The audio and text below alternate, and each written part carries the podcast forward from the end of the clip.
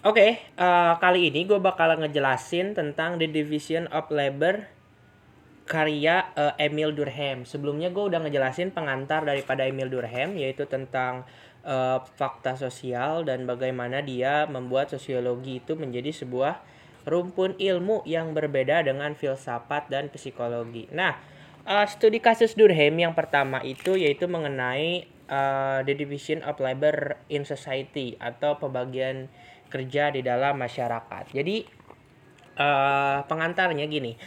Sebelumnya Comte mengatakan bahwa masyarakat modern itu akan kehilangan solidaritas di dalam masyarakat.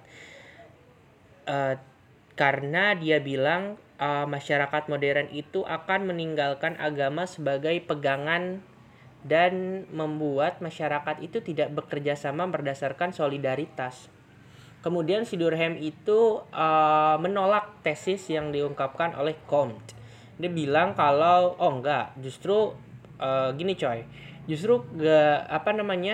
masyarakat modern ini menimbulkan solidaritas yang baru ketimbang masyarakat yang dulu.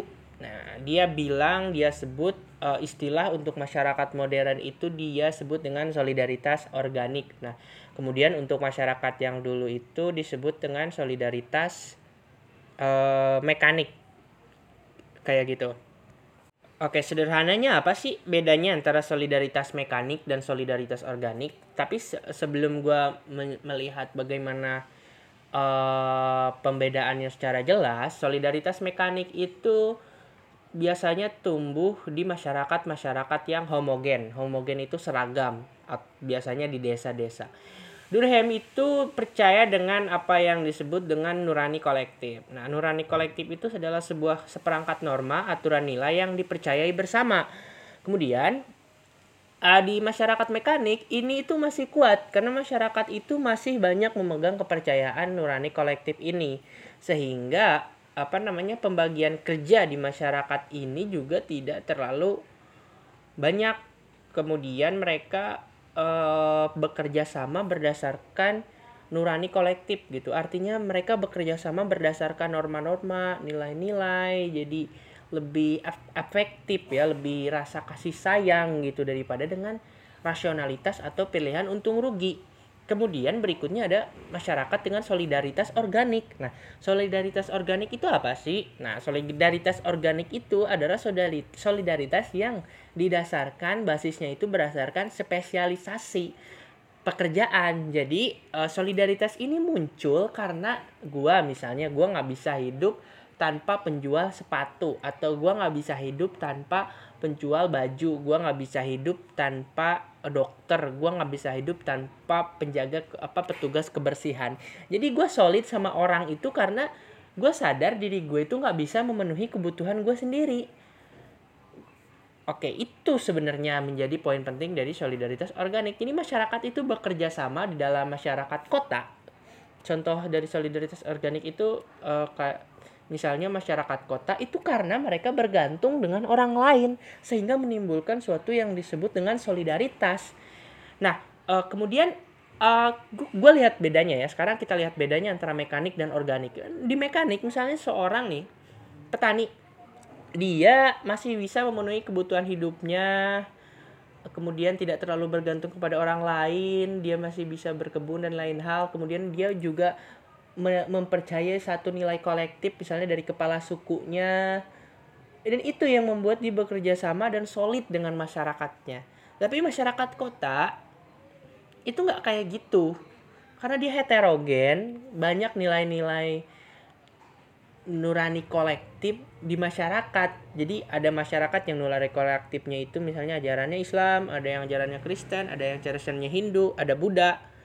Dan itu menimbulkan pertentangan-pertentangan kalau mereka solidaritasnya itu berbasis agama misalnya, atau solidaritasnya itu berbasis paham. Nah, maka muncullah spesialisasi, yaitu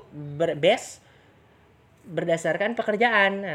Dan pekerjaan inilah yang membentuk kerjasama di antara masyarakat itu sendiri. Sehingga kata Durkheim mematahkan tesis yang diungkapkan oleh Comte bahwa masyarakat modern itu tidak akan memiliki solidaritas. Oh enggak, solidaritas masyarakat modern itu berbasis spesialisasi pekerjaan coy. Kayak gitu, itulah mungkin yang mencoba disampaikan oleh Durkheim kepada kita melalui The Division of Labor.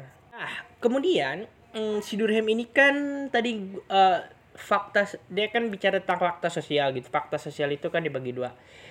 Ada yang non-material dan yang material. Nah, fokus dari Durkheim itu merupakan yang bentuk-bentuk non-material, yaitu yang abstrak lah gitu ya. Fakta sosialnya itu yang ada, dia di dalam masyarakat itu ada, di dalam hubungan interaksi. Tetapi secara untuk melihat hal itu, perlu kita melihat dimensi lain. Apa yang kita lihat itu dimensi material. Pembagian kerja di dalam masyarakat itu bersifat material, kata Durkheim. Karena nyata, gitu kelihatan. Misalnya dia bekerja sebagai A, B, C, D, E, F, G, kelihatan tuh kan pekerjaannya itu apa. Tetapi efek dari pekerjaan itu yang menimbulkan solidaritas itu yang nggak kelihatan di dalam masyarakat. Sebenarnya gue agak bingung sih perbedaan antara yang material dan non material. Menurut gue, gue kalau Mas Durkheim masih hidup gue pengen nanya gitu kan sosiologi itu bahas yang empiris gitu, yang kelihatan, yang nyata, yang bisa dihitung. Nah, kenapa kita harus bahas yang non material gitu? Mungkin sosiolog-sosiolog lain di Indonesia bisa menjawab pertanyaan gue ya. Suatu saat mungkin gue bakalan bertanya ke profesor atau dosen siapapun lah yang bisa menjawab keresahan gue, karena gue terus terang agak kabur gitu, material dan non material itu sejauh mana gitu pembedaannya. Tapi oke lah, kita lanjutkan dulu misalnya ke hal-hal yang berikutnya tentang hukum. Jadi Durkheim itu melihat bahwa beda hukum di masyarakat yang mekanik dan hukum di masyarakat organik. Jadi kenapa beda? Karena kalau disamain, hukum di masyarakat mekanik itu nggak bakalan mempan di hukum masyarakat organik. Begitupun sebaliknya, hukum di masyarakat organik itu tidak akan mempan di masyarakat mekanik. Nah, hukum di masyarakat mekanik itu lebih bersifat hukumnya itu represif, langsung. Misalnya ada orang mencuri, oke, potong tangan, digebugin.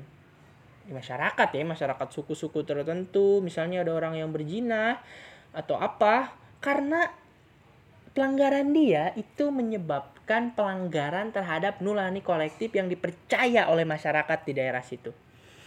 Seperti itu. Karena ketika ada seorang yang melanggar, maka dia harus dihukum.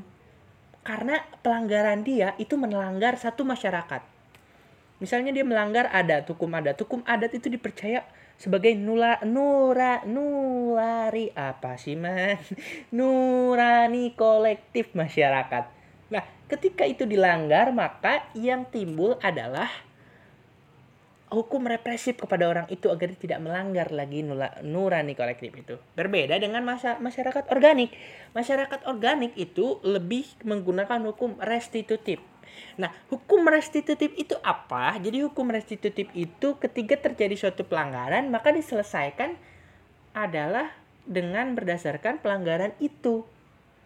Dan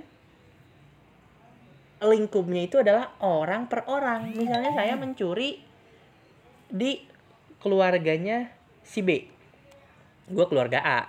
Nah, gue mencuri di keluarga si B. Dihukum. Nanti yang berurusan itu gue sama si B. Orang lain itu gak perlu ngurusin hidup gue. Karena apa yang gue lakukan adalah melanggar hak si B, bukan melanggar hak hukum masyarakat pada umumnya. Paham gak di sini? Jadi itu bedanya. Kalau di represif, seorang melanggar. Pelanggaran yang dilakukan menghancurkan, mengusik nurani kolektif yang dipegang bersama. Tetapi kalau di masyarakat organik, pelanggaran yang dilakukan itu hanya mengusik orang per orang. Karena kalau dia menggunakan nurani, dari tadi gue susah banget ngomong nurani ya, nurani kolektif, maka banyak banget nurani kolektif. Menurut hukum Islam seperti ini, menurut hukum Kristen seperti ini, menurut hukum Buddha seperti ini orang mencuri itu. Itu kan gak bisa kita pakai satu hukum, payung hukum yang kuat. Maka harus orang per orang. Jadi itu gak melanggar nurani kolektif lah, kayak gitu. Dan kemudian si Durkheim juga membahas tentang masyarakat yang normal dan masyarakat yang sakit.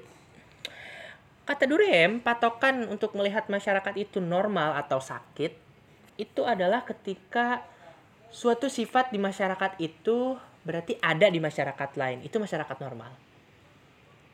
Jadi ketika ada masyarakat nih, dia memiliki sifat ini. Terus kita lihat masyarakat lain, dia juga memiliki sifat ini, masyarakat lain juga memiliki sifat ini. Nah, itu berarti masyarakatnya normal. Misalnya, Durkheim menarik nih di sini. Dia mengungkapkan bahwa kejahatan itu merupakan sesuatu yang normal. Karena setiap masyarakat itu pasti memiliki kejahatan. Dan kejahatan itu memiliki fungsi, yaitu sebagai pengingat bahwa struktur sosial itu harus dipertahankan. Menurut gue, kalau pemikiran Durkheim, setiap konsep, setiap kejadian, setiap realitas yang memiliki fungsi di masyarakat itu gak bakalan pernah hilang. Kejahatan itu gak bakalan pernah hilang di masyarakat karena dia memiliki fungsi. Fungsinya apa? Yaitu untuk mengingatkan masyarakat akan struktur sosial. Kalau dia nggak punya fungsi di masyarakat, dia otomatis hilang. Jadi kalau itu apa sih yang bisa gue ambil di sini? Menurut gue kehidupan manusia itu dari dulu sama aja, jahat baik, kemudian senang sedih, karena dia memiliki fungsi gitu. Jadi setiap hal itu memiliki fungsi kepada masyarakat. Karena kalau itu nggak ada fungsinya, misalnya lu nggak sedih gitu kan, itu sedih itu misalnya nggak ada fungsinya, sedih itu udah nggak ada di masyarakat. Karena justru dia itu memiliki fungsi, kesedihan, kejahatan itu memiliki fungsi, itu makanya dia akan selalu ada di masyarakat kayak gitu. Itulah sedikit penjelasan tentang The Division of Labor karya Durkheim. BTW gue menggunakan bukunya George Ritzer ya, yang edisi ke-12, yaitu judulnya itu Teori Sosiologi dari Sosiologi Klasik sampai Perkembangan Terakhir Postmodern. Nah, berikutnya gue bakal ngejelasin tentang suicide. Nah, suicide itu konsep atau teori yang sangat terkenal dari Durkheim karena dia di kajiannya ini menjelaskan, membedakan bagaimana sosiologi melihat fenomena bunuh diri, berbeda dengan filsafat dan berbeda dengan psikologi. Kalau lu penasaran, di podcast berikutnya bakalan gue bikin tentang gimana itu pemikiran Durkheim tentang suicide. Terima kasih udah mendengarkan dan jangan lupa ikutin terus episode-episode berikutnya dan kita belajar. Thank you.